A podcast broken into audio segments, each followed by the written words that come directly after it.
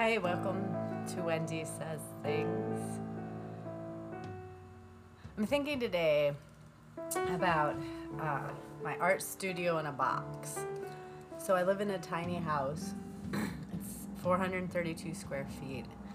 I gave away most of my belongings when I left Milwaukee for Bloomington, and then ended up staying with a friend of mine for a couple of months until this little house opened up. My work situation is that I've been working part-time for a company called Comfort Keepers, which specializes in elder care. I really like that job. It involves a lot of heart, and there's a physical element to it that I enjoy, cleaning and running errands and, caring for people. So in a lot of respects, things are fantastic. So my art studio in a box is that because my space is so small, I can't have a dedicated art space. So I've actually taken these carpets that I helped pull out of a church that's being renovated and put them carpet side down on my driveway where the weeds were overgrowing anyway. So it kind of suppresses the weeds and provides a space, when it hasn't been raining recently, for me to lay out my cardboard surface so that I have a protected place to paint. So it's kind of funny. When I go to start doing art, I unpack some cardboard boxes and pieces of paper and whatever I need, and I go get my art supplies and take them outside. And sometimes when it's been hot, I wait till the sun starts to go down and the day starts to cool off, which means the bugs come out. So I like painting and getting mosquito bites. So I'm updating my dating profile to add, has a nice collection of bug bites because, outside in the evening.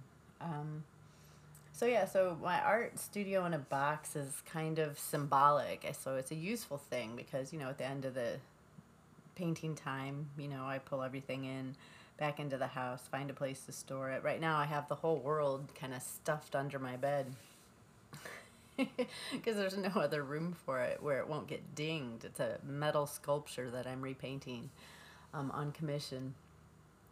And under my desk here, I've got some little bling that I've painted to add to it. It's not quite finished. So it's symbolic of how creative solutions, like you can find a way to get something accomplished without the idea you might have in your head of how that should go or how that could go. So, the idea of having studio space and a big well-lit room with a good window and excellent lighting, becomes just, laying out some cardboard on some upside-down carpet in the midst of a swarm of gnats and mosquitoes. Doesn't really affect the art. It's just the ding to the idea of the way that should go. So that's kind of been on my mind a little bit, plus with gig work, juggling. I have actually a couple of different jobs and ways that I'm earning money and trying to keep my schedule really flexible for the fact that I have a chronic condition. So that ties into it because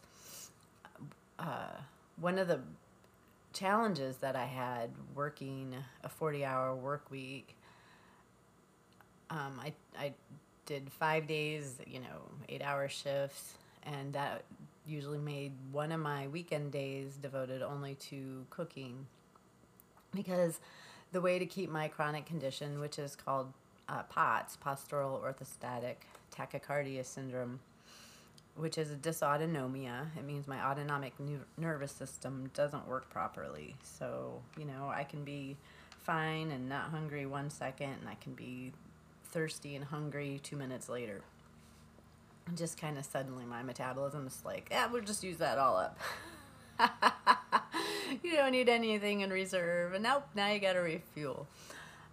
It also means that disruptions to my sleep cycle, eating out fast food a couple times in a row or in a week can have consequences that are palpable.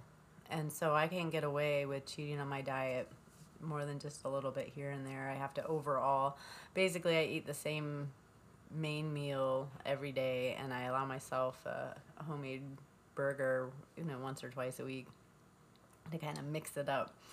But yeah, I'm on a brown rice, broccoli, and a little bit of meat with some cashews diet. That's my main meal, 275 to 300 days out of the year. But it works for me. It keeps me healthy. It makes me feel good. If I deviate, as I said, I can feel it. So as boring as that is, it's really tasty. The way that I make it is good because I do the broccoli. I saute it up in butter, and I add a bunch of garlic and black pepper, and then I add water to steam the broccoli. And then, usually I have the meat prepared ahead of time and the rice is prepared ahead of time. And I throw that into the frying pan and get it all warmed up and add some cashews on top. And it's super tasty, and I always feel like fabulous. I feel like internally I feel like how it looks when Popeye eats the spinach. He pops a can of spinach and all his muscles pop out, and he's like, ah, he's so strong. So, it's worth it. But the trade-off is that, my meals are boring, and, it's challenging to kind of keep it in check. I have to be devoted to my physical health. I have to be devoted to how much sleep I'm getting. I have to be devoted to making food. And so then my weekends, so with a 40-hour a week job, my 410s were better in some respects because, I would take one day for cooking and I would have 2 free days for an actual weekend. So that was good. But I like the flexibility. One of the things about my job is that I can take time off with advance notice. So that makes the fact that my kids live far away and that I want to visit them, it gives me the flexibility that I will need to be able to go and visit them or to have them come and visit me and have time for that. So these are things I've been thinking about because, it's challenging to try to balance multiple jobs, getting enough of the right foods to eat, and then having any kind of social life, which I don't really much have. I get together with people, when I can, or, when they get a hold of me. It's I know one way. If someone doesn't say, hey, do you want to go do something, I'm like, well, I gotta work because I got bills. I got still medical bills from when they thought I might be dying to pay, and I'm on a payment plan, which is fine, and I don't know. I can't go see my kids until I have my bank account build back up a little bit. So here I'm doing gig work and I'm doing art for commission. The music aspect, I've got a couple people I'm working on songs with. I have album projects in the works. I have a book that is printed out and ready for a good paper editing. I got to go through. It's a book of poetry. It has to do with coffee. It's a coffee table coffee poetry book. So I'm pretty excited about that.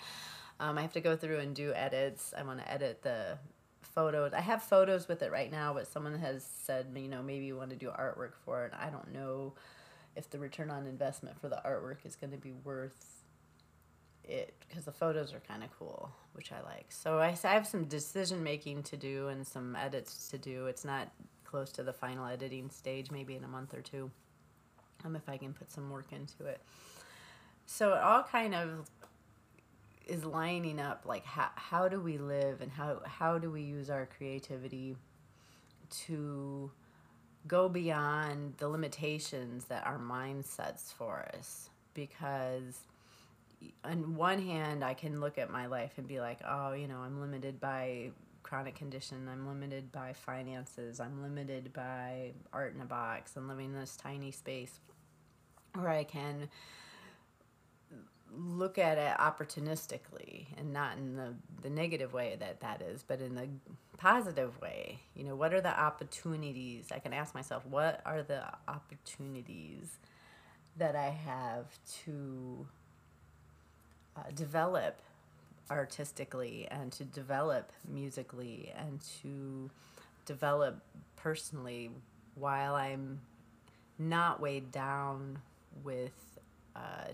2-bedroom apartment full of stuff, while I'm not weighed down with full-time work, while I have this flexibility, and while I have the energy to pursue these kind of goals. How can I really leverage the things that are available to me and use my creativity to expand those opportunities? So that's kind of where I've been. I've been super busy, which is why I haven't been putting out podcasts, because I work a huge amount. I have a minimum hours that I set for work, but I also take on extra shifts as frequently as I can, depending on if I'm fed, well slept, and, you know, if I haven't made a prior commitment, I try to take on those extra shifts. So I hope you guys all are doing good. I really appreciate people tuning in and listening. I suppose there'll be more of an update. You know, I'll try to be, I guess, better about putting out podcasts. But I didn't have anything to say for a while. I was just trying to get the daily tasks done in front of me. And like I said, I had this art commission come in, which is really kind of cool project, and I'm about to pull it out right now and do some painting on it. And I have a couple other things on my list today to get done. But I was thinking of these things, and I just wanted to kind of throw out there, you know, if you're really feeling stuck and you're really feeling limited, how can you kind of change it up and see those as opportunities to kind of work within restriction? Because sometimes that pressure of those limits is a spark to a creative solution that if you had a wide open playing field, you wouldn't be able to get there. So, you know, there's sometimes a wisdom in staying away from the edges and really being centered and finding the creativity kind of within those boundaries. So that's all I have for you today. Thanks for tuning in. And, you know, if you find that your art studio in a box or your limitations are causing you struggle or grief, you know, feel free to reach out to me. I'm all over social media. I'm on Twitter, Instagram, Facebook. You know, I've kind of been there, been around the block with limitations and transitions and changing, like abrupt changes for how I've been living, and how life just will throw you a curveball and throw you off balance. Refinding a center and a new way to balance can be challenging. So yeah, definitely reach out if you need some support. I'm here for you. And thanks for tuning in. You can support Wendy Says Things financially or by liking and sharing. I also have a blog with poetry and photography. I have art up on Redbubble. I should be updating some new work to that, you know, soon. Whatever soon means. And this has been Wendy Says Things.